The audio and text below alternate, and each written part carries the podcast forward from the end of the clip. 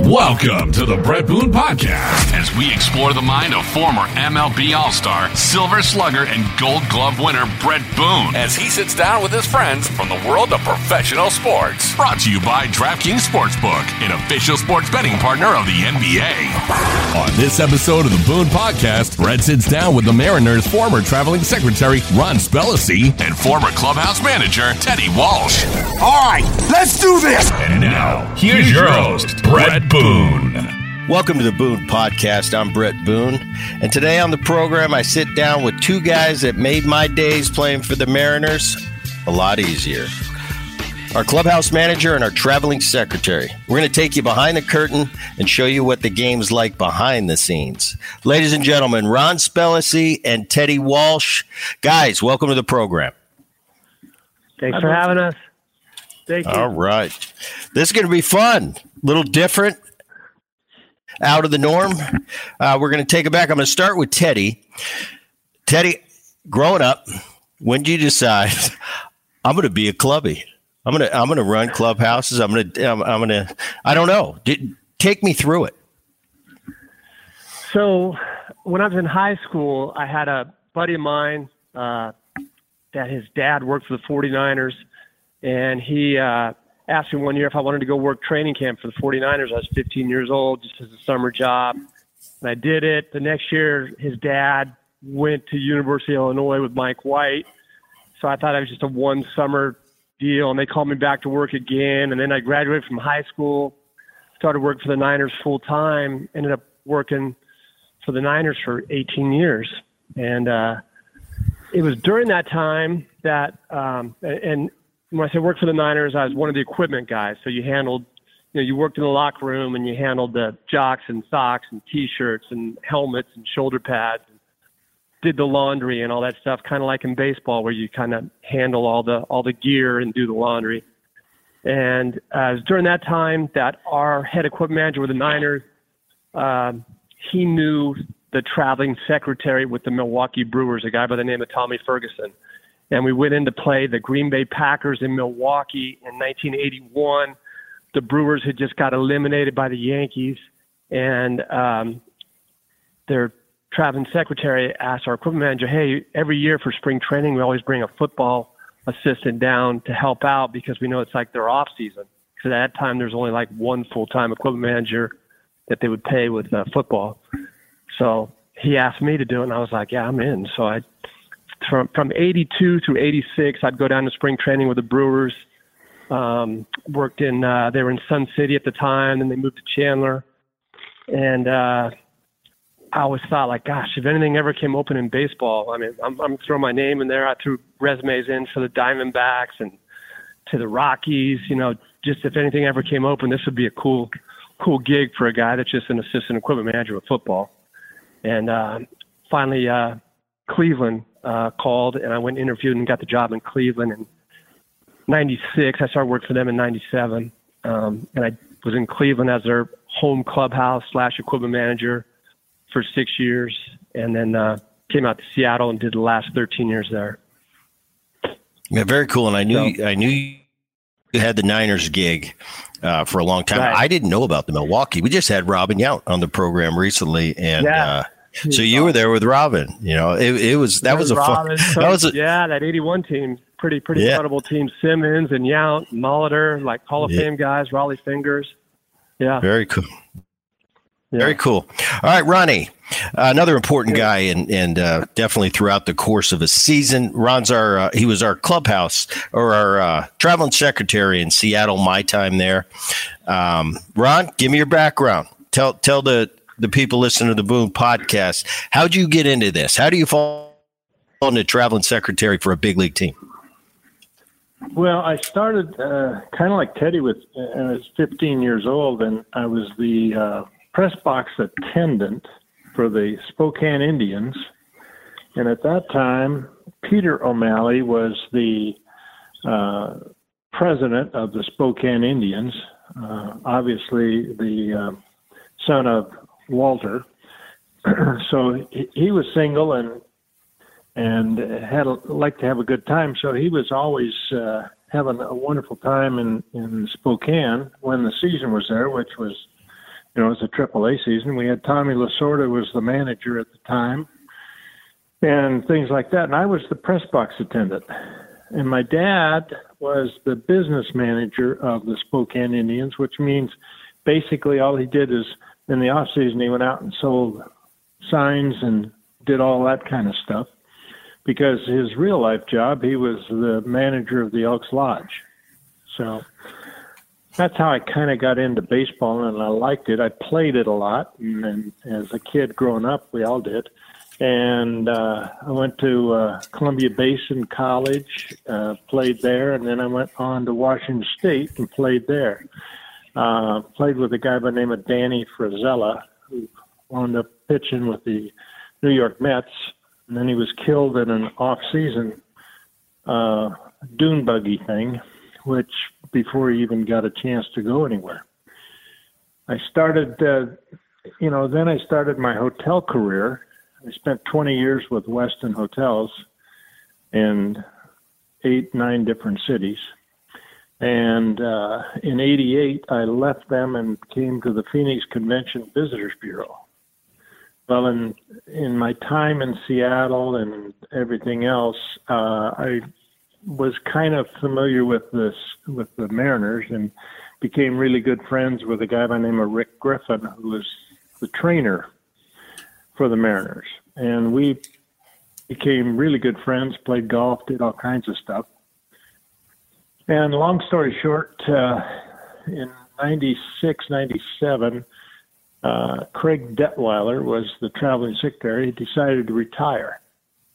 He wanted to move back to the East Coast, and at that time, what I didn't know was that uh, the owner of the Mariners wasn't uh, the current ownership um, wanted to move that ball club to Tampa and was all set to do it. And all hell broke loose in Seattle. And somehow, some way, they had a clause in their contract that they had to offer it to Seattle first.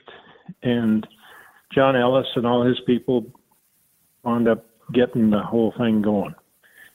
Anyway, long story short, 1997, Craig retires, and uh, I applied for the job. And because I knew Lee Pelekoudas, who was the assistant general manager, and Rick Griffin, and all these guys, I pushed pretty hard, kept bugging them, bugging them. They said, "Oh, you don't want this job. You don't want this job." I said, "Yeah, I do. I want this job. I wanted back in baseball." And that's how it started.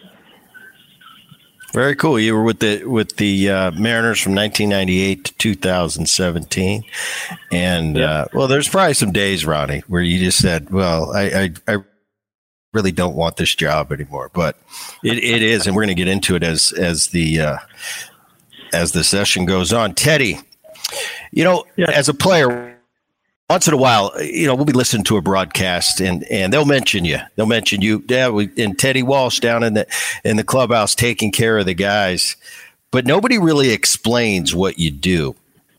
Give me your daily responsibilities. When does your day start and when does your day end? So typically for like a seven o'clock game, um, you know, eleven o'clock in the morning, maybe you're at the ballpark. Um, you know, as the years went on, it seemed guys were coming to the park earlier and earlier. And when I say guys, I like a lot of the coaches and staff coming earlier and earlier. Um, and the players started coming earlier as well. And then your day afterwards, you figure from the time the last out of the game, you got about two hours to clean things up and uh, have it ready to go for the next day. Um, so, you know, game ends at 10, you're out of there at midnight. Um, so one of those type deals. Um, so what did you do during that time? Um, I used to tell people like it's kind of like an adult daycare. Like the the wives drop them off, and then you take care of them. You know, you you feed them, and then you send them out to play, and then they come back in and you feed them again, and then you wash them up, and then the wives pick them up and take them home. So you, you you're looking out for them for their uh, for their meals, um, for any of their uh, their equipment needs. Guy needs, uh, hey, can you call Nike? Can you order me some more shoes, or can you call Rawlings and get some more gloves, or Louisville to get some more bats. Um, you, you take care of their equipment needs from that point, uh, standpoint. And um, yeah, you feed them, you equip them, uh, you send them out to play, and and try to help them out with any of their other personal stuff. Like maybe they show up and one day uh, homestand you have a car wash, so you make it easy for them.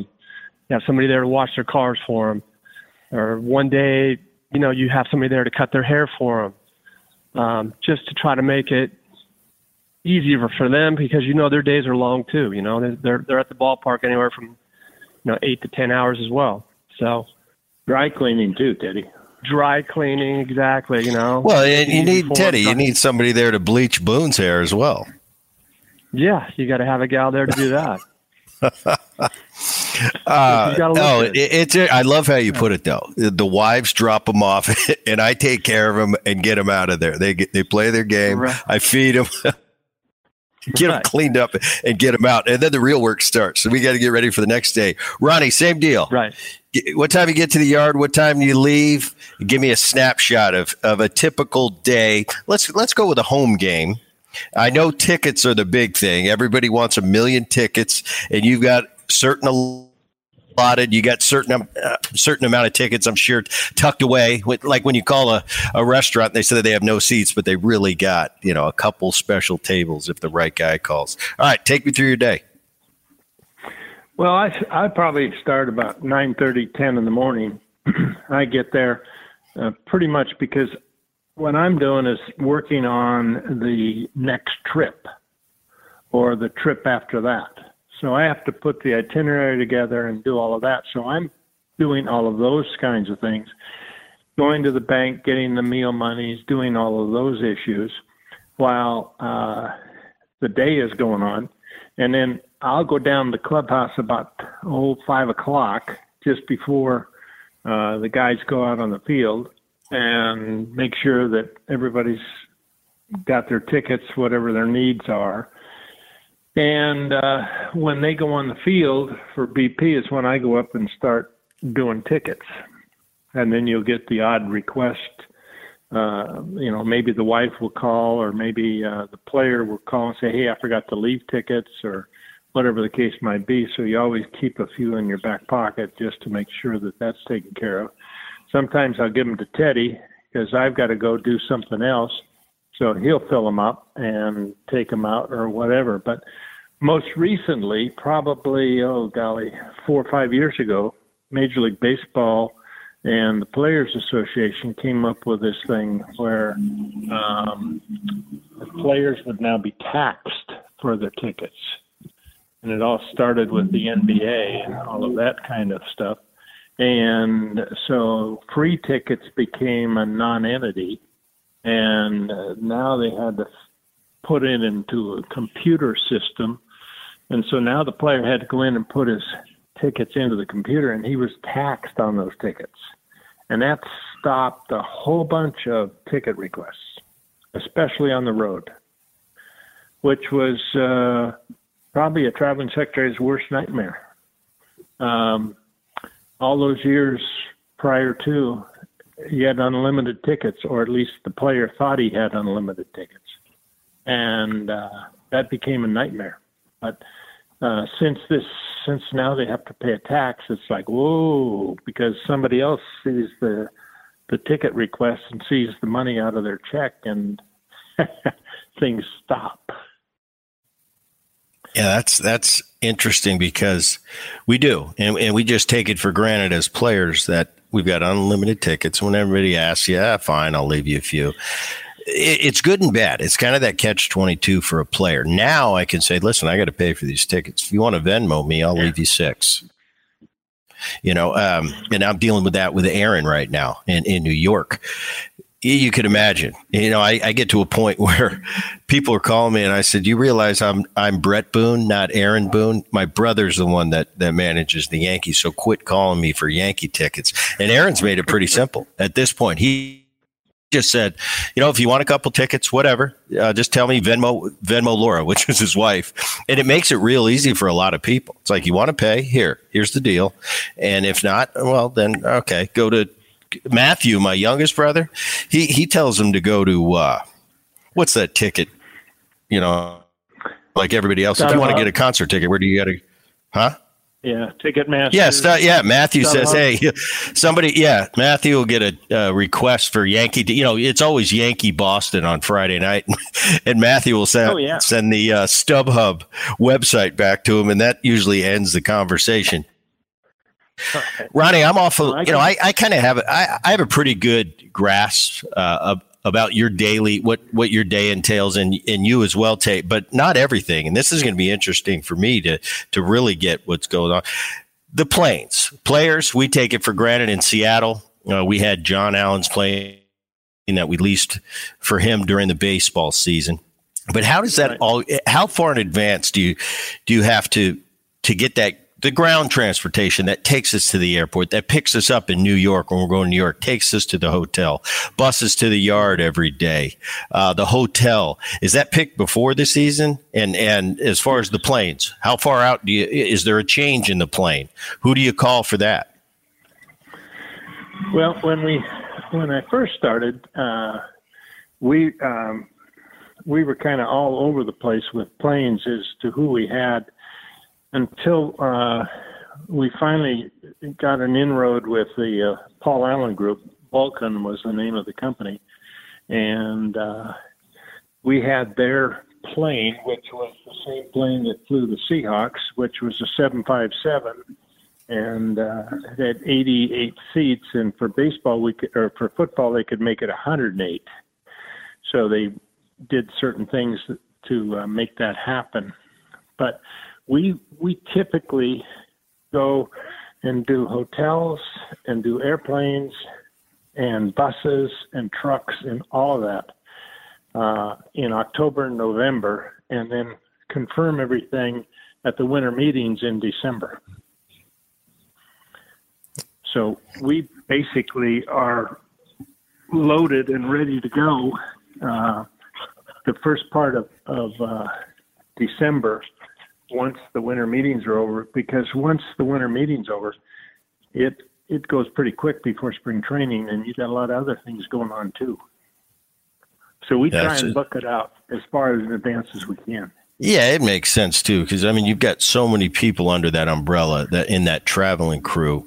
And well, and Teddy Teddy needed to know too as to uh, the hotels and everything because he had things to deal with, and the same with with um, uh, the plane and the trucks and all of that. And I'd always go to Teddy and say, "Hey, do we have any issues with the trucking companies? Are there bad ones, good ones? What's going on?" So that mm-hmm. if we needed to make a change, if we didn't like somebody, we could make that change before we signed any contracts. While I got a quick second, want to give a shout out to DraftKings. We've partnered with DraftKings now, and they are the official sponsor of the Boone podcast. Dan? Thanks, Boone. College basketball fans, join the action on the court during the biggest tournament of the year with DraftKings Sportsbook. Turn your team's victory into your own big win. New customers can bet $5 on any team to win and get $200 in free bets if they do. It's that simple. If they win, you win everyone wins. If Sportsbook isn't available in your state yet, you can still join the college hoops action with DraftKings Pools. Everyone can play free pools all March long for a shot at a share of over $250,000 in prizes. Simply join a pool and answer questions like who will make it to the next round, and who will hit the most three pointers, then track your results. Simply download the DraftKings Sportsbook app now. Use promo code BOONE, B O O N E, bet $5 on any college hoops team to win, and get $200 in free bets if they do. If they win, you win with promo code BOONE, B O O N E, this week at DraftKings Sportsbook.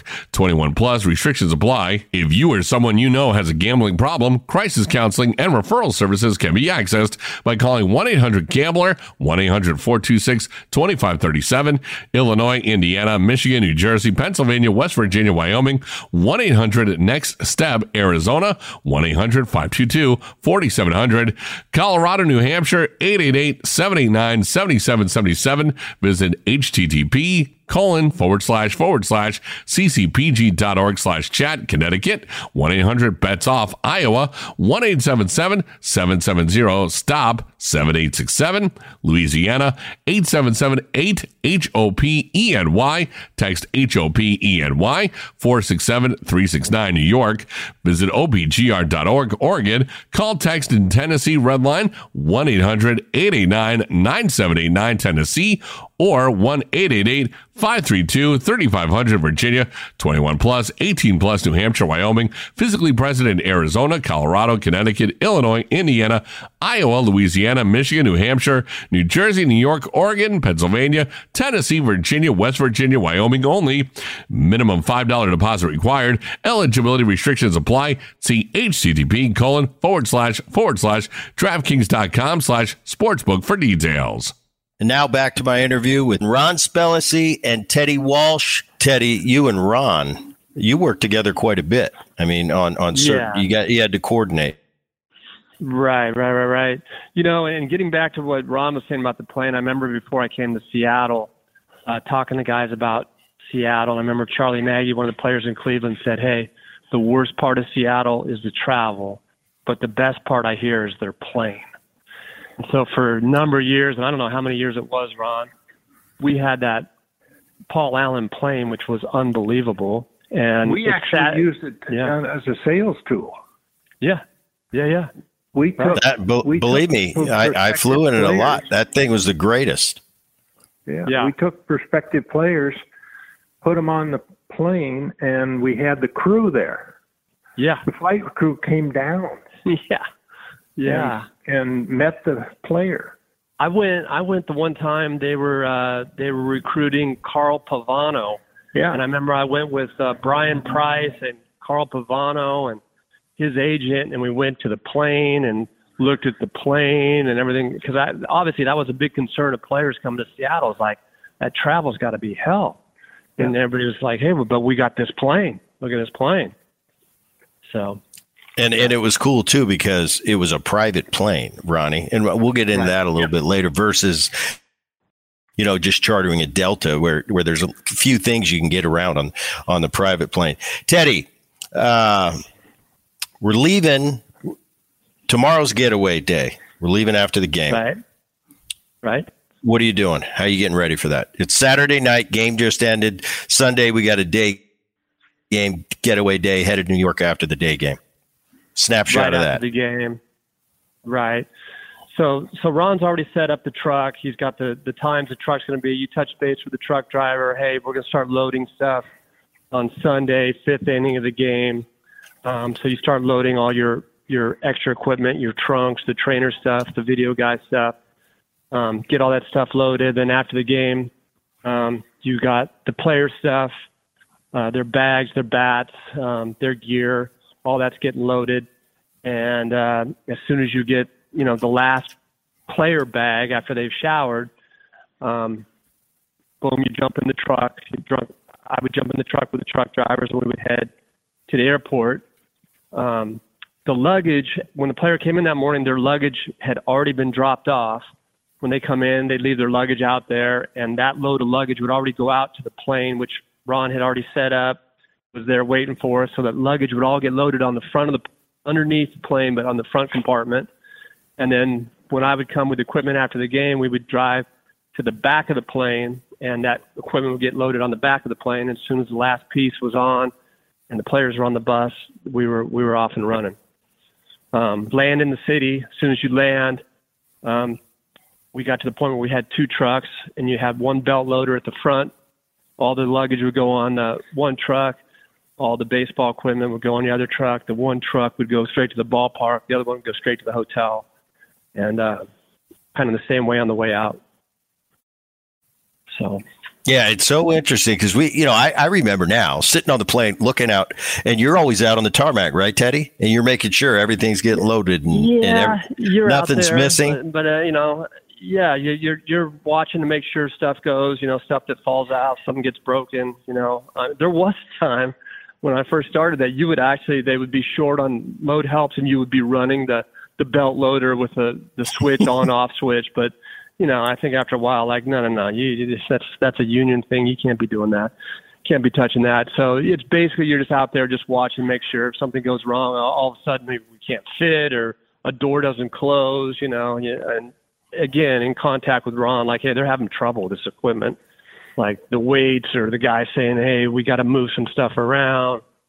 Um, so yeah, that was only Alaska Airlines that we had those issues with. Yeah, exactly. Jeez. Exactly. Yeah. And Ronnie, Ronnie, same thing. Your day. You're not Teddy. Take Teddy's on the equipment bus. You're on the bus with us. You're you're the whiteboard guy. You're you're you're up there always. And then you got you know you got players giving you a hard time. Come on, Ron. The bus is too early. Nope, that's when we're leaving. So you write down the bus time, and uh, you jump on the on the bus with us to the airport. Take me yeah, through it. Take me through getaway day. I'd have two buses. One would go at 30 minutes, and the other one would go an hour. And I I worked with the trainers and and those guys because they're the last ones, and so I made sure that I was on the first bus, and so that we got everything going, and then uh, the second bus, the trainer uh, Rick uh, was in charge of that bus, so he didn't leave until everybody was on it, and usually he was the last one on anyway, because they'd come out of that training room, and at that point in time, away we go. And then if there was any excess luggage, like some of the players, Cameron and some of those guys would forget something and or be late, because Teddy'd have the the uh, the first uh, truck going at say uh, 35 minutes after the game. Well, it was gone with all the all the whatever was in there. So on the bus, we'd always have oh, maybe five or six extra suitcases for the latecomers. In some cases, we'd have a couple extra um, equipment bags if somebody was late. So we always had, but that was the second bus, and we're the guys at the airplane were waiting for that bus, and when it came in, boom, off, boom, we get in the on the plane, lock the door, and go. I think something interesting that that fans out there listen to the to the podcast today. They'd be interested. How big is the traveling party generally? Uh, generally, and who does that entail? Obviously, the players. Obviously, the coaching staff. You and Teddy. Who does it entail beyond the the, the people on the field? Well, you want staff or what? Because we well, just just generally, gen, gen, generally what you're traveling party for nowadays you know 2022 used to be a 25 man roster. Now it's 26 we used to have you know four or five coaches. Now there's extra coaches. What is a general traveling party city to city? How many? Oh i would say 60 is a, probably a good number. Uh, maybe you know sometimes it'd be 55 sometimes it'd be 60 just all depends uh, we always added, you know, like in September, um, you always had the call ups and everything else going on. So you'd have as many as 75 maybe with everything that was going on because they they'd reward some of the coaches too. We'd have two or three extra coaches that would go on trips. And then Teddy could bring uh, an extra equipment guy usually on certain trips because we knew we were going to be in three cities or so. So he would have an extra equipment guy. Then we'd have our radio and TV guys that were members of the Seattle Mariners. We never carried or took, unless there was a major exception, uh, any newspaper people. It was always our own media people. Right. And that was root sports. And so you had the, the cameraman, you had uh, all those kinds of people about 10 of those people. Uh, and then you had your players, and then you had all your coaches. And then your video coordinator, your trainers, your um, um, interpreters, um, strength and conditioning go- coaches, stuff like that. Teddy, this is always interesting to me. You know, we as players, uh, I don't, and I don't mean to sound like no, we don't take it for granted, but we get to the next city and, uh, and all our stuff's up in our locker. When traveling, and let's say somebody like an Ichiro or, or a Ken Griffey Jr., you know, just high, high, high profile guy. You ever worry about from the time you leave the ballpark to the time we get to Yankee Stadium, somebody stealing our stuff? yeah, I mean, I mean, you did, and, and it happened. Uh, you know, and when you talk about Ichiro, that was a guy that was on top of like all this stuff. And one time we came out of New York, and like the next day, he came to me with his interpreter and said that he was missing his wristband from New York. So called the visiting clubhouse guy in New York, Lou Cucuzza, missing a wristband. Like, are you kidding me? Like, looking all around, can't find it. And then like two months later, Lou sends me the wristband. They moved like a washing machine and found it back there. But I mean, it's just. uh but when you talk about it, like really missing like serious equipment, like bats and stuff like that. One time, Ichiro had a bat missing in Detroit, and they found out that somebody had swiped it and had it on eBay or something. Um, but yeah, I mean that, that that's one of your worries, and and that's why you want to make sure, like Ron said, that you have trucking people that you can trust um, from the time that you leave the guy to go to the uh, from the airport to the ballpark. That you know nobody's pulling the truck over and, and ransacking your your equipment. Um, but I think for the most part, when you travel, when when you're on the road, there's a visiting clubhouse staff there that everybody trusts, and you know they've done it so many times. They know the drill that they're not going to take anything. That, that's that's why they've been there for so long. That's you you have that trust with them that they're they're not there to to steal from you. So um, I, I'd have to say I never had because that you know as uh, and I'll tell the people out in the audience listening for for us as players and, and Teddy would always, hey, what you need, what's really important, make sure you got it in that bag. If you got something that you normally don't bring.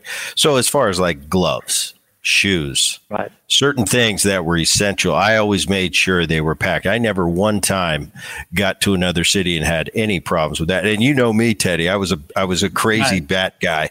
So man, I'd get to that next city, open my bat bag, and make sure each of the 150 bats I brought and labeled were there. Right. So yeah, I never had any problems. And and I think it's just not like I said, not that players take it for granted, but we just get to the next city. You know, this is the way it is. There's my bat there's my, right. you know, my right, uniforms right. hanging in my locker, and and uh, uh, how about how about Ronnie on the on the planes? How do, how do we come up with it with a menu? I know sometimes we were asked, and you'd come back and kind of kind of uh, quiz the the veteran players. Hey, what do you guys want? You want cheeseburgers? You, you want this that?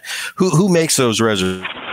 Or is that something you just you have such a good relationship with our flying crew with the flight attendants that it's just a phone call and hey for the next trip instead of the cheeseburgers let's do chicken sandwiches yeah well we would kind of get menus um, when we were with vulcan we did menus with the flight crew usually on the plane um, on the way home after the road trip saying this hey this worked good this was players didn't like this, and they knew what the players liked because it was the same flight crew. And nowadays, you don't have that because you're with Delta, and Delta doesn't provide you with the same flight crew. So it became, you know, it becomes a, a the players go, oh, geez, I don't know, I don't, what do I want today? You know, and we had uh, Chone Figgins would always want. Um, chicken uh, wings. And so he'd order from Popeyes or wherever he could order from, from the visiting clubhouse guy, and he'd have chicken wings. Well, a couple of times we decided in Anaheim, for example, let's do In-N-Out burgers. And we did. On the plane at Vulcan, we had In-N-Out burgers because we had a short trip. So that's all we put on the plane. We had French fries and chocolate shakes and and and uh, sodas and stuff like that, and the um, In-N-Out burgers. So it really depended on how long the trip was too. If we were flying from Seattle to New York, we had two meals.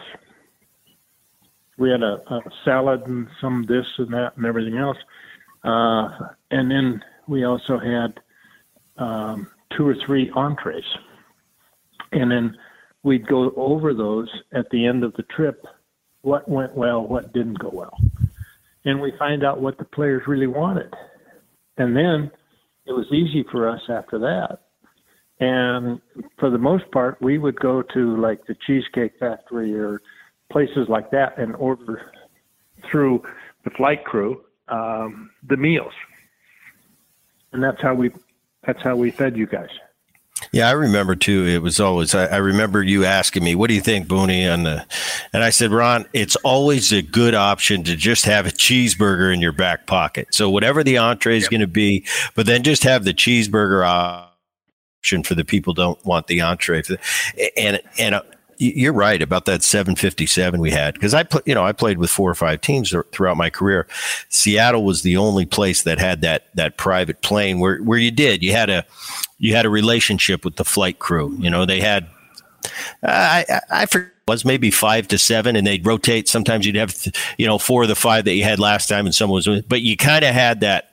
It was a friendly face. It was a face you knew when you got on the plane. Sometimes I remember in Texas, uh, when we go to Arlington, uh, most of the our flight crew was was in the front row behind our dugout cheering for us in the next, you know, and they're they're uh, getting us to the next city that night. So that was a real yeah. perk I think we had in Seattle. That was uh, cool. When I was in Cincinnati, shoot, when I when I was in Cincinnati, I played for Marge Schott.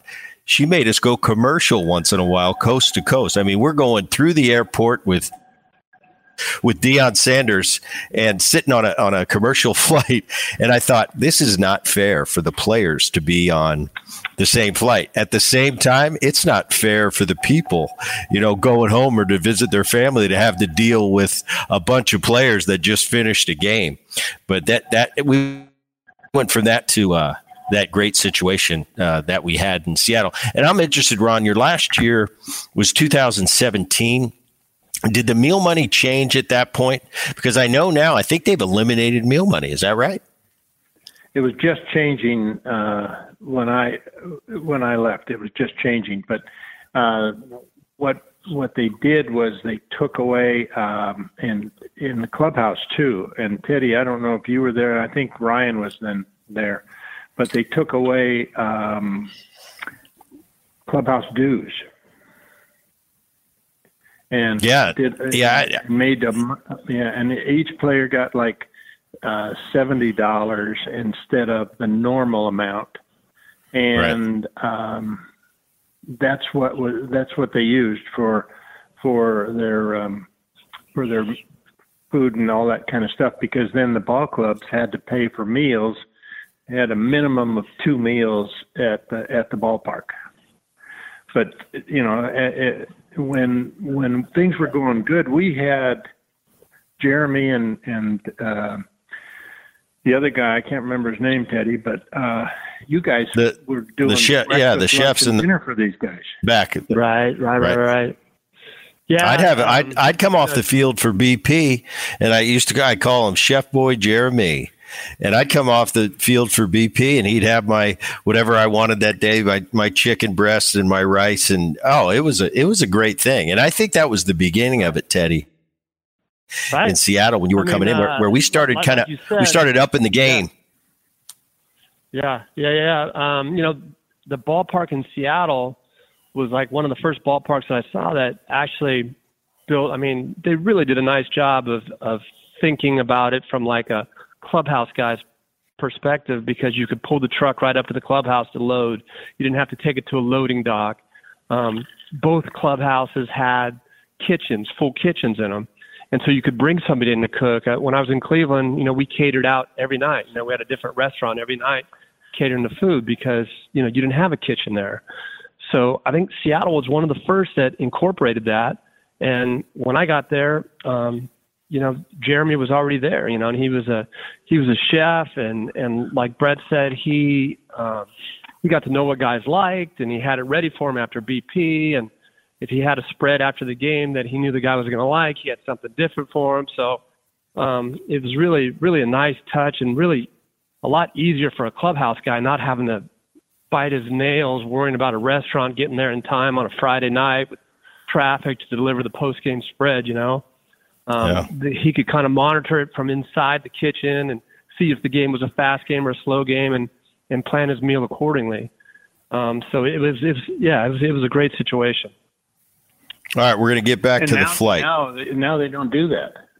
Right. Now, I mean, I mean, the the players in in the last in the last collective bargaining agreement before this one, I guess, clubhouse dues was eliminated. So just so people know, the clubhouse manager used to be responsible for paying for all the food and drink, and that was what clubhouse dues was. And and the way when I first took over took a job in baseball, it was the clubhouse manager was paid a small salary by the club, but the club knew that you're going to make the bulk of your income from the players from your clubhouse dues. So the clubhouse dues covered your food and drink and the personal services that you did for them, like providing, you know, haircuts and, like we said, dry cleaning and and Boone's hair bleaching and try, trying to make arrangements to make that stuff easy. That was what clubhouse dues was. Uh, so that got eliminated in the last thing. So now guys are strictly employees of the club, whereas before there was kind of a dual employee thing where you're an employee of the club, but you were an independent contractor as the clubhouse manager, and you could do it however you wanted with the food and food and drink. So I, I, I thought that, you know, I, I, don't know though. You would you would know though. You would know though, Teddy, if you were a young guy starting off in this industry now, and you knew you knew both both worlds, the world of low lower salary and and uh, make up the bulk of your salary in tips versus the higher salary, no tips. I don't know. What are you hearing? What what's the better way to go? Are the clubhouse guys more well off now, or was it better in the in the old days? And of course, it depends on the team and the personnel on right. the team. You know, some teams have great tippers, some teams don't. Right. Exactly.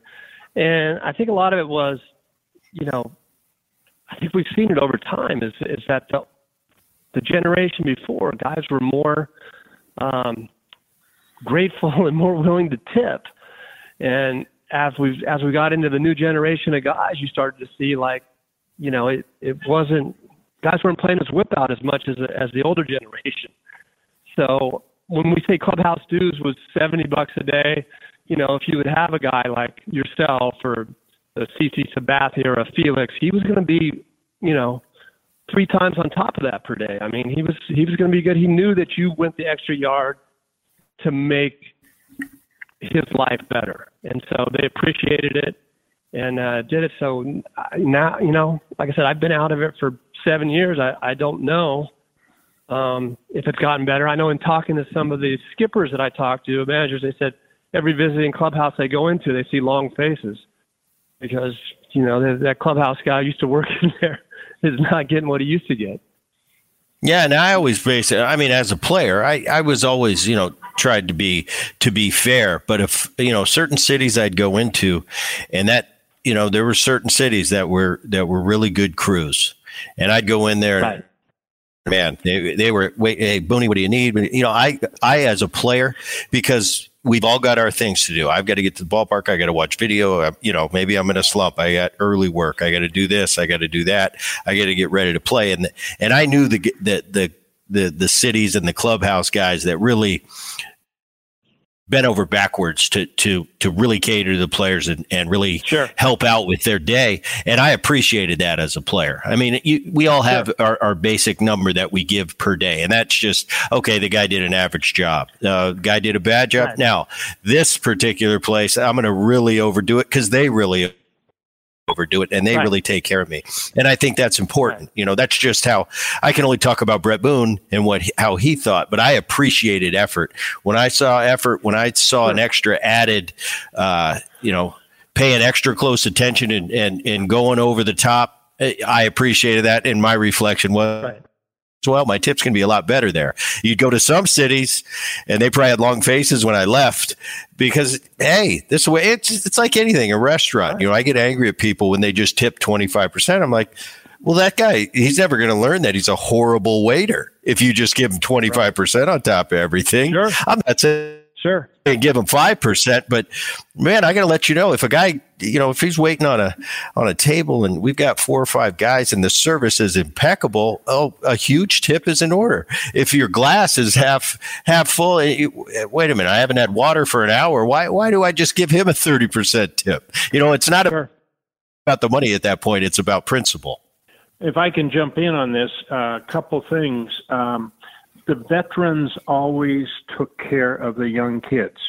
And that was what I learned when I first joined the Mariners. Today, that doesn't happen. when um, we would go to New York, for example, the veterans would take the young kids to a clothing store and buy them a couple of suits.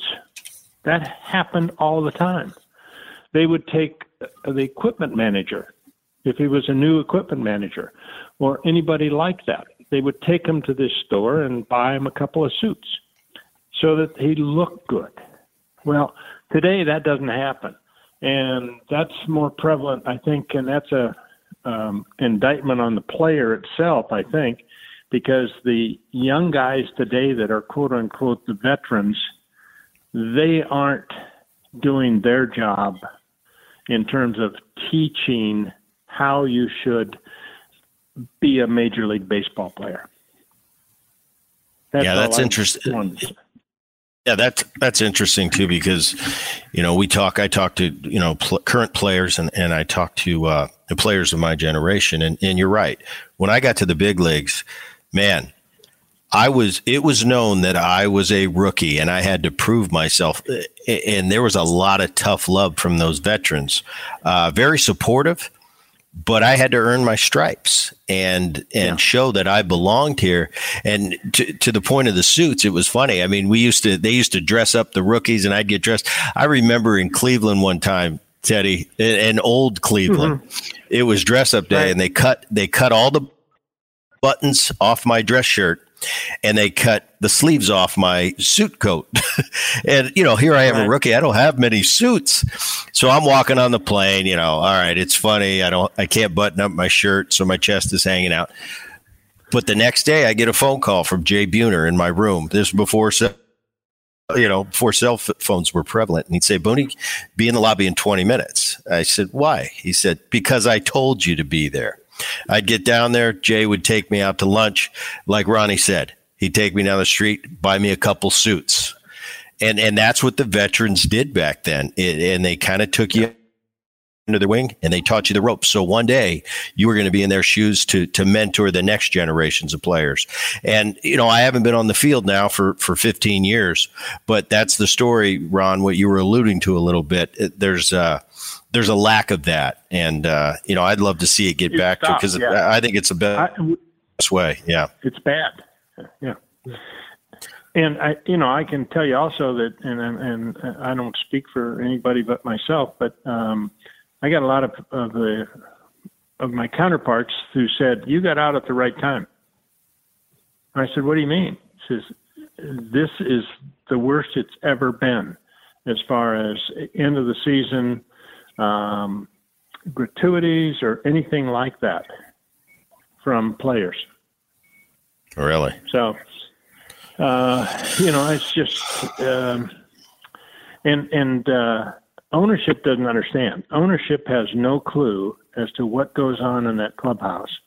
Um, from the player standpoint, from the kid's standpoint, you and oh, who else? There was a couple other players started giving $20 to each of the assistants. Um, maybe it was 25, maybe it was 50, whatever it was. But you guys took care of those young kids, and you know, not the clubhouse guy because he got his normal check. But you guys gave cash to these other kids. Those yeah, on the way out the door on getaway day. Yeah, sure, sure. They never get that right. anymore. Right. And and and that's a shame because you got four or five kids in that locker room, and uh, they don't make a lot of money anyway. So, right. um, getting an extra twenty bucks from three or four guys was like, holy moly, look at this. And it was always fun to watch these kids' expressions when players would come up and hand them cash, and they go, what's this for? It's because you did a good job for me. And the kids I had a, I had a good series, and you happened to be the bat boy two of the yeah. days. yeah, and and uh, he might have been the the kid on the street. He might have been whoever it was, but that doesn't happen anymore. That's what's gone. That's the, the sad part about what's going on with baseball. All right, I want to get back quick, to the plane. Uh, Right. Huh? Let me elaborate on that real quick. Uh, sure. On the visiting side, there, my last couple of years in Seattle, and I, you saw how visiting teams handle their business. Um, CC Sabathia uh, on getaway day asked the bat boy. He said, "Hey, did anybody take care? Any of the pitchers take care of you for doing the bucket?" And he was like, "No." And CC whipped out some hundreds and gave the kids some hundreds because the way it was in baseball for so long, starting pitcher next day during batting practice, you had the bucket, which meant all the balls coming from the outfield into the bucket and back into the basket for the batting practice pitcher. Well, after a while, that kind of, you know, hey, get the bat boy, pay the bat boy 20 bucks, let him do it, let him do it. Then it got to the point where, hey, we just don't do it, just the bat boy does it. But then, you know, nobody took care of it. It wasn't really as like some pitchers would come in and say like, hey, where's your bat boy? Like, uh, he's not here yet. He's still at school, you know. Well, well, who's going to do the bucket? Well, that's supposed to be your job to do the bucket. But um, you know, just one of those things over time. Just it, it I don't want to say entitlement with everybody, but with some guys, I think over time entitlement has crept in. Yeah, and, and the thing that I don't like it about the meal money and, and the and the it, guys aren't expected to tip or whatever. It just seems that they're still you're going to take pride in your job, uh, no matter what you do, and you're going to do it to the best of your intent. I would hope. But knowing that, uh, hey, I can have, we got a good club coming into town, guys that really take care of us when we do a good job. That that's motivating. To I'm going to do a good sure. job because, and and now all of a sudden, if it's already laid in stone, I mean, why not the majority of people just put it on cruise control, whatever? Hey, could you get me? Well, it's over there if you want it.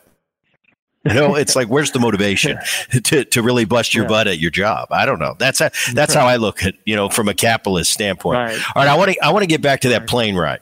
Uh, that was a while ago, but I'm gonna I'm gonna circle back to it. Teddy, we we land in New York. We we've already got uh-huh. you already took the you took the equipment loaded up the plane. We landed in New York. You and Ron go two different spots. Ron's going with us.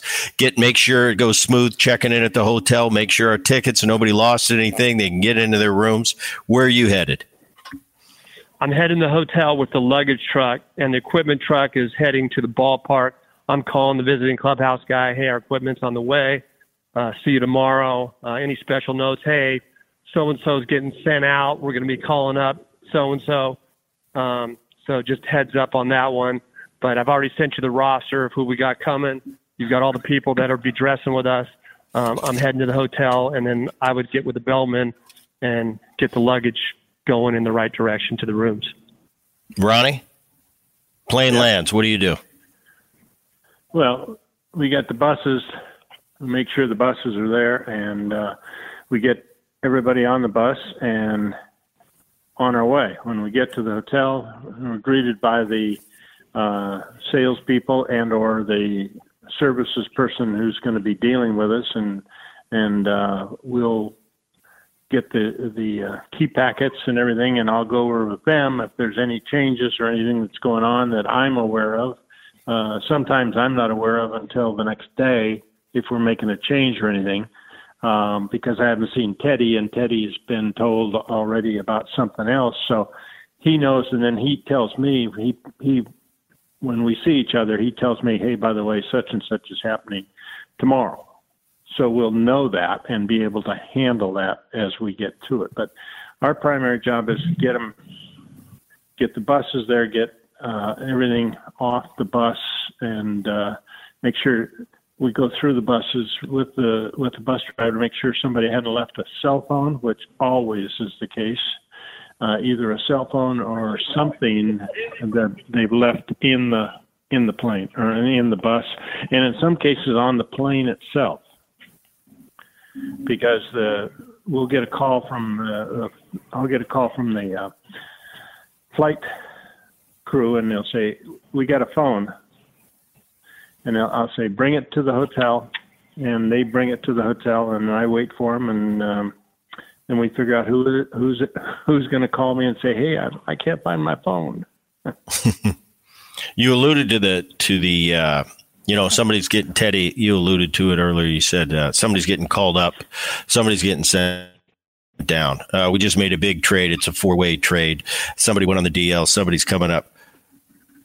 How do you handle that, Ronnie? You got to handle all their accommodation, getting them here, sending the guy out to yep. AAA, uh, making all those yep. arrangements. Teddy, I, I've always wondered this. let's say it's a big transaction day. September, well, September call ups you can kind of predict, but it's a last minute. Hey, Teddy, we just made a trade. We got four guys coming. Two of them are going to be in the big leagues. How do they get their name on their uni? it's something I've never thought about. Do you sit in the back and right. sew it on? Do you send it out? Do you have somebody that that that does it? For, no, you, you, you? So almost every every city has somebody that does their uniforms, and some people have it in house. You know, we were lucky in Seattle. We had the team store upstairs. Like, hey, we just made a trade. We got a guy, and I would tell the visiting guy, hey, we just made this trade or you guys, I saw you guys just made this trade. You can actually bring your blanks and just get the, the numbers and the letters and take it upstairs, and the guy will knock it out for you in, you know, 20 minutes. Um, but you know, a lot of places you had to let the guy know, like, hey, I'm going to need somebody to come pick up uh, blank jersey, blank numbers, and and put together, you know, three different uniform tops for each guy. So every city had a had a had a go-to person for that. Every, everybody had the same situation. They they had it, so they they could they could do it for you. So you had to travel with blank jerseys and numbering kits and lettering kits, so that you could put together that stuff and and uh, you know somebody could could do it for you. There, there's some guys, some of the equipment guys actually sewed. They they had sewing machines and they could do it themselves. Um, Steve in Houston. Yeah, yeah. Interesting. So, yeah, there's there was different guys that did it. Yeah. All right. Um, I wanted to ask this question because big time in in in our history. 9-11 hits. Teddy, you're in. You're with the with the Indians at the time. Yeah, Ronnie's with with City, yeah. with with us in the Mariners. We're in Anaheim. I'll go to Ronnie first. Uh, what do you remember about that day when you you know, it was, hey, I think it happened about four in the morning our time because we were out on the West Coast at, at playing the Angels. I remember where I was. My family was in town with me on that particular trip. That had to be an unbelievable day. Ronnie, take me through your day. Well, when I I got a phone call from uh, my mother telling me, "Are you watching the news?" I go, "No, it's six in the morning. I haven't got up yet." Well, turn it on and so I turn it on and I immediately go, oh, oh, something's going on here. And that's when the plane went into the next uh, tower. And so we're, I, I tell my mother thanks and hang up and, and, uh, immediately call. I had Pat Gillick and, and Lee Pelekoudas both on the trip. So I call them both and say, turn on the TV and that's all I did. Uh, in the meantime, uh, I'm trying to figure out what's going on. Um, I got the phone ringing, both, you know, everybody saying, What happened? What happened? We don't know yet. You know, at that point in time, nothing had happened. We didn't know if we were going to play that day or not.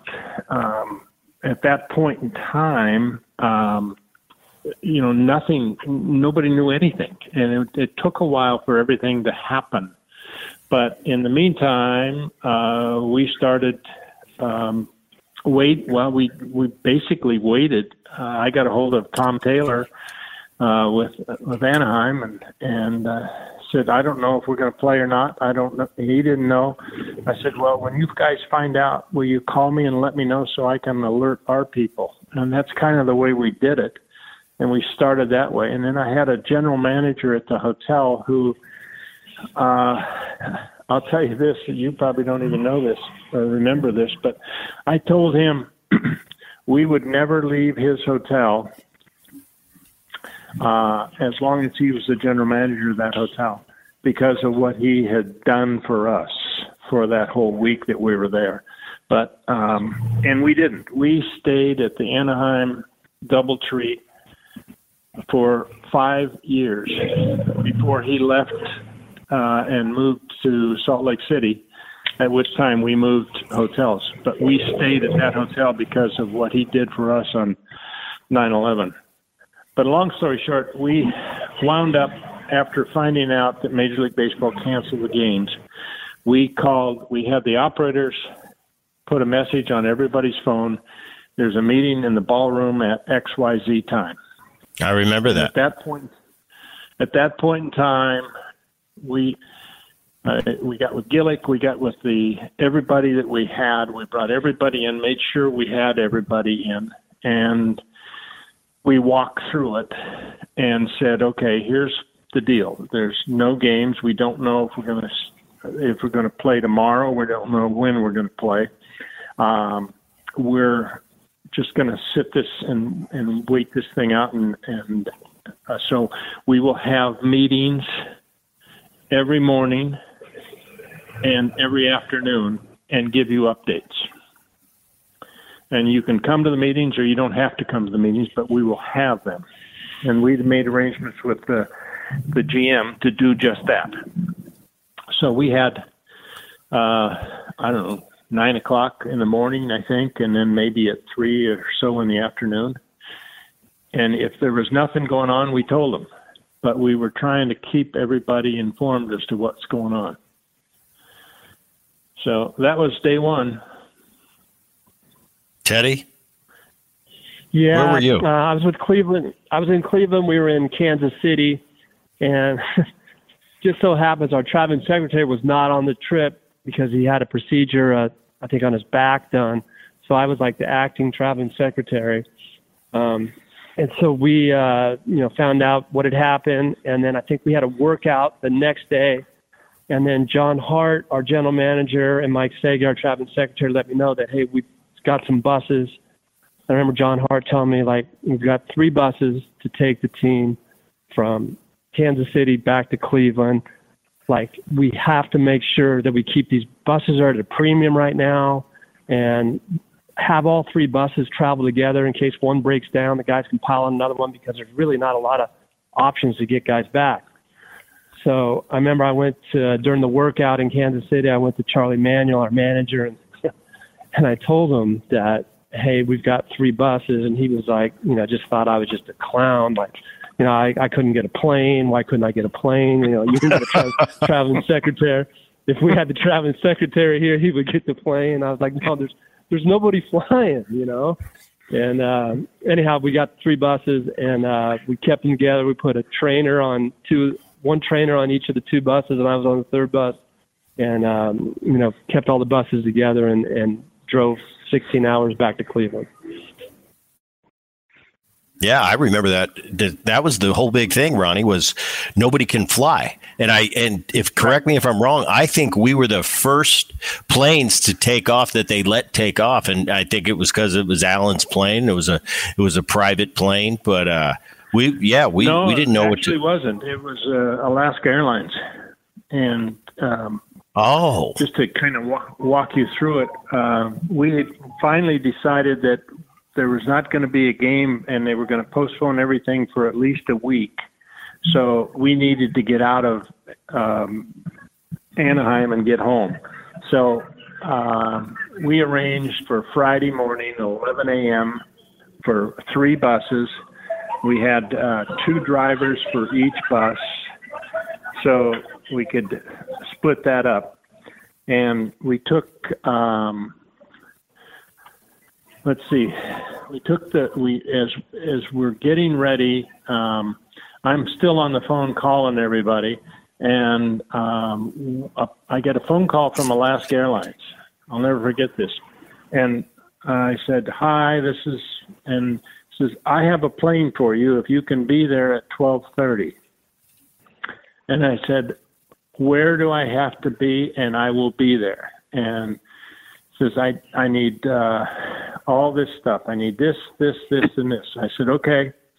So I immediately call Pat Gillick and say, here's what we've got going. We got uh, a plane. It leaves at 1230. And how are we going to get there? We're going to take those buses that are coming. Okay, what else do we need? We need this, this, and this. Gillick says, okay, I'm taking it from here. He called them. He said, I need a meeting with everybody. You continue doing what you got to do, and I'll take care of the meeting. So he goes in and has the meeting with all the players. Half of them, Cameron was one of them, were headed over to buy uh, Reebok stuff from the, the little mall that was there because we had told them the night before that we are going to go buses at 11 o'clock and that they could dress real casual and that the first bus was coaches, second bus was players, and third bus was families because we had families down there because it's Disneyland. So when we get all that set up, I have to get everybody's IDs and everything, and I had everything except I didn't have wives and everything. So I had to get wives and all of that stuff as well. And we had this plane sitting on the tarmac at LAX. So the buses come rolling in at 11 o'clock, and I get a hold of John at the time, who was the owner of Gold Coast Tours. And I said, John, here's the deal. And he goes, no problem. Because he, he and I had spent a couple days setting this whole program. He says, "We'll just take you up to LAX and drop you off." I says, "Whatever the costs are, you charge me." I says, "Because you got guys that are here that have probably done some other things," and he says, "Don't worry about it. We'll get it done." And we had those buses, and then the general manager arranged to have the Anaheim Police Department give us a police escort. So we had a police escort from the Doubletree to the gates at LAX, and we get off the plane or uh, we get off the the bus, go to uh, where we check all our luggage because everybody had to have their own luggage, and we checked all the luggage through. In the meantime, I should tell you this.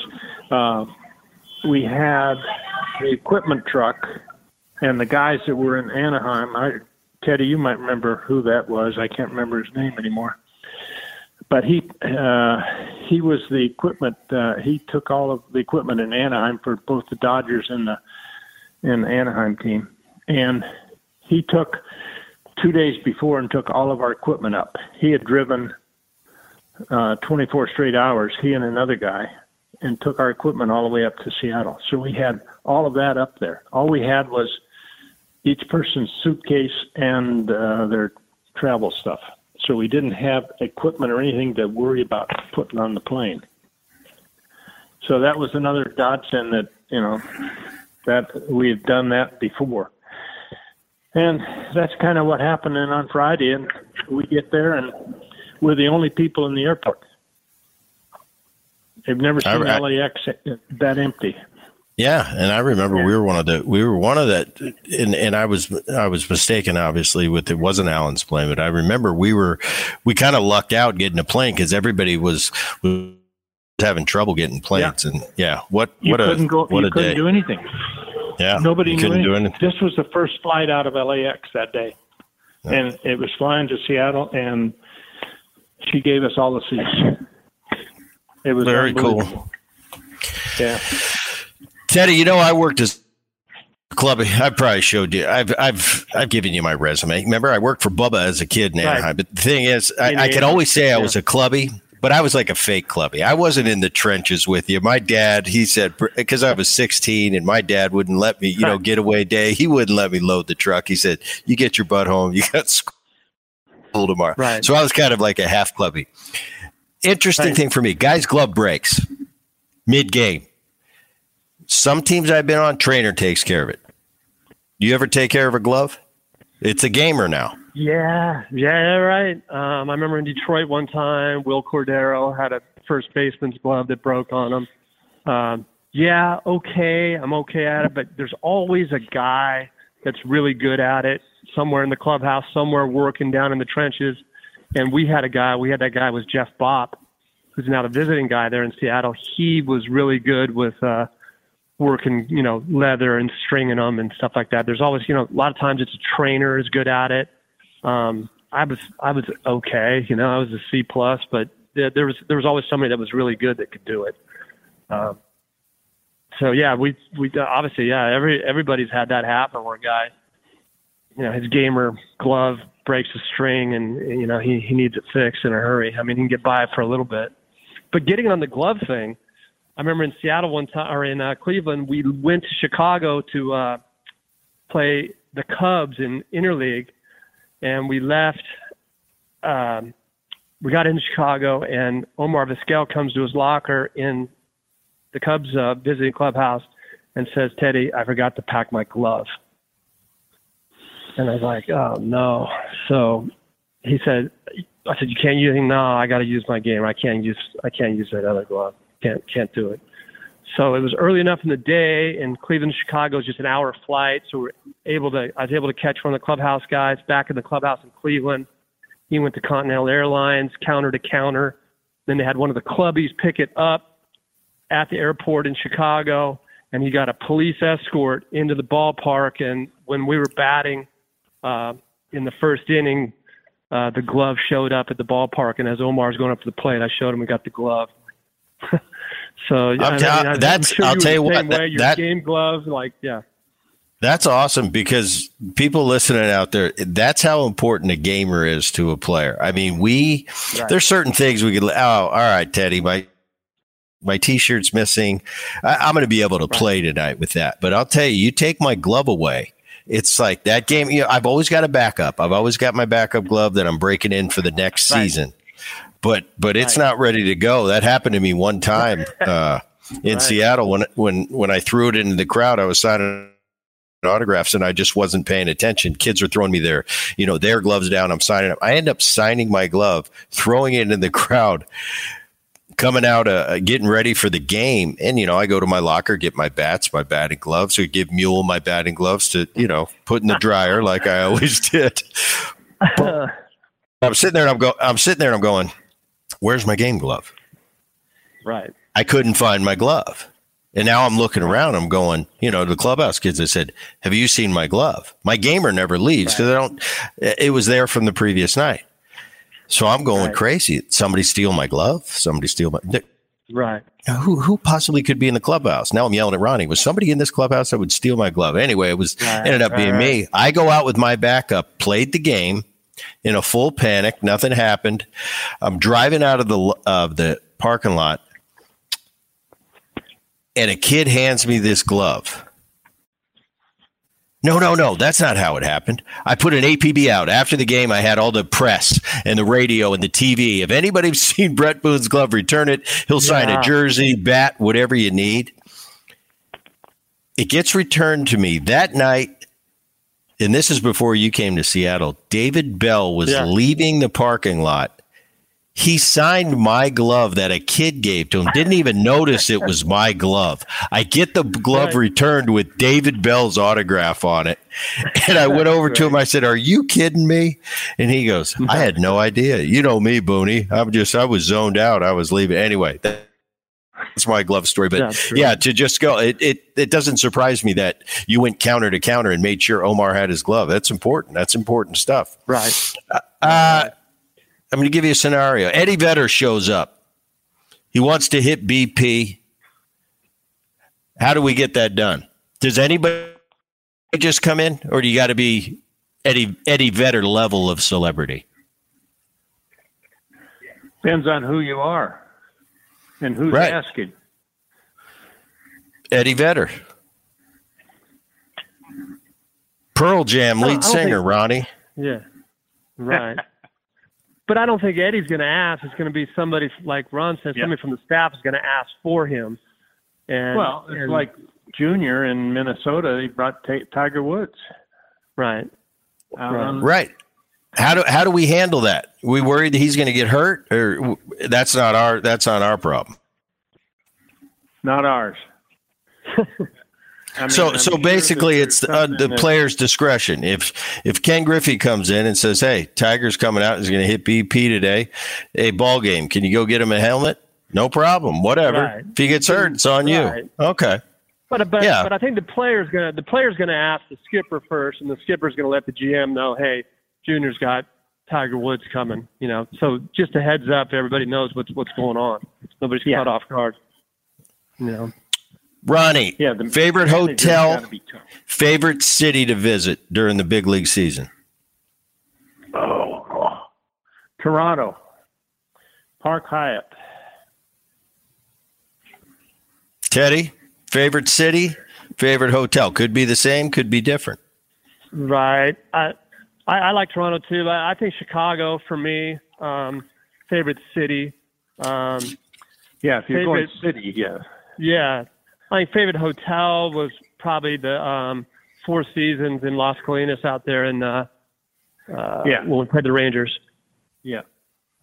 I'll go to Teddy first. I'm sure there's a lot of them to choose from, but craziest thing that ever happened to you in your in your baseball career. Craziest thing that ever happened. I remember we were leaving. We got rained out in Chicago against the White Sox on a, a getaway day, and um, we were leaving. Pouring down rain, and so we got rained out. We're heading to the airport, and the truck driver in Chicago goes to go out the gate. He normally went out, but they had already locked the gate because the fans had already left early and everything because of the rain out. And so he went to back up and he backed over a fire hydrant with all the uh, equipment in it. And when he hit the fire hydrant, it popped off his back axle on the truck, and he couldn't. he couldn't. Uh, the truck wouldn't move. So I had to call Ron and told Ron, "Hey, our equipment truck is. We're stuck here in the parking lot. They're on their way to the airport. Like, you know, we, we got to figure something out here." And so we ended up calling Milwaukee Brewers came in or were coming into town to play the Cubs, and their truck just dropped uh, off their luggage at the hotel in Chicago. And the Brewers truck, who I knew their clubby, he said, "We'll bring our truck. You can use half of our truck. We've already got our equipment on." So he brought the equipment, their equipment truck, out to the White Sox ballpark. We loaded our equipment on half their truck. The front part of it was was the Brewer stuff, and took it to uh, to the plane to, to get it out of there. I mean, we we delayed the the trip a little bit, obviously, for that transaction, but we bumped the trucks up back to back and threw all of our equipment from the truck that was broken down onto that Brewer's truck, and then took it out to uh, to the plane. So that was that was kind of a crazy one. Ronnie, you've had time to think about it. All your years, craziest thing that happened. Fire in the Boston Tunnel. Yep, I was there. Yeah. Explain to the to the Boone Podcast listeners. Well, we were both buses uh, are going from the, from Fenway Park to the airport, and as we enter the tunnel, um, we're doing fine. Our bus is doing fine, and our bus driver says something's wrong with bus number two, and I say, okay, pull over. Uh, we're in the tunnel, and he says, I don't know what it is, but I think it's a fire. I said, oh, you know, and Piniella's going, what's going on? What's going on? I says, I, I don't know yet, Lou. Let me figure it out. And sure enough, that's what it was. So we stop the bus and we get everybody uh, off the bus uh, or on, on the bus from the second bus. We get them on our bus and get them to the um, plane. In the meantime, the fire department meets us there and provides oxygen for everybody. And we got Hasegawa who needed oxygen and a couple of other players that wanted oxygen because of the smoke and all of that stuff that had happened on, on bus number two. So that was my crazy one. I remember I didn't need oxygen, Ronnie. I was tougher than that Hasegawa guy. Well, Well, guys, the Teddy- he- the fire department sets this whole thing up for all the oxygen, and they forgot to turn on the oxygen. I remember that. I, I'm I'm saying, you you kidding me? And I I don't know. I don't remember. I don't think it was a good trip, uh, win and loss wise. And I remember sitting there going, "Are you kidding me? We're on fire now. I got to get out." We're we had to get out, and we're standing in the middle of that tunnel. And then, like you said, Yeah. loaded us on that other bus. I Unbelievable. came back, and Lou came back, and and and said, "Come on this way, guys, this way." And Jamie Moyer was the first one, and he's going, "What happened? What the hell's going on?" And he goes, "There's a fire back there." Yeah. Well, Teddy Walsh. Damn bus is on fire. Teddy Walsh, Ronnie Spellacy, uh, I appreciate you coming on the program. This was oh, this was cool, and and and I want to say I always appreciate you guys and and my, my time in Seattle. Uh, made, like I said in the opening, made my my time a, a lot easier. And what we do each and every Boone podcast at the end of the podcast is we kick it to the voice of the podcast, Dan Levy, for a question from the fans. Dan, gentlemen. This question goes to both of you guys, and you both get a shot at it. Give me one good Bret Boone story. Go ahead, Ron. Uh, I got to think about that one. There's none. You want to think really carefully, Ron. No, don't think carefully. Just this, let it out. Is, let it out. Let the cat out of the bag. This hey, is PG. Hey, while, Ron's, while, while, Ron's thinking one, I got a quick one here. Thank you. Uh, it happened in Toronto, and um, Bret was uh, waiting on his bag. He was hollering down the hallway, "Where's the bags?" Waiting for his luggage, and Raul Ibanez was across the hall, and he looked at the rooming list, and he saw it was Bret Boone that kept doing the yelling down the where's my bag. So Raul called him and acted like he was the bell captain and uh, did like a, a French accent and uh, you know told Boone that if uh, if there was a problem, you know, with the bags, you know, I can come up and handle it. You know, you and I can like we can take care of things like men do. You know, if you know what I'm saying. Boone, no, no, no, no, I'm not saying that. I'm not saying that. But uh, yeah, kind of funny one. I, I know Boone's brother Aaron always asks me to tell that story. But um, yeah, and that was that was a typical Raul Ibanez too. Just seeing some way that he could mess with somebody, nobody would ever know that it was him. That's awesome, Ronnie. well, the only I, I really uh, I'm I'm having trouble thinking of one that I can really tell. Uh, there's so many, uh, but I think probably uh, this goes back to when well no, I can't tell you that one. I'm wow. sorry, I can't tell you.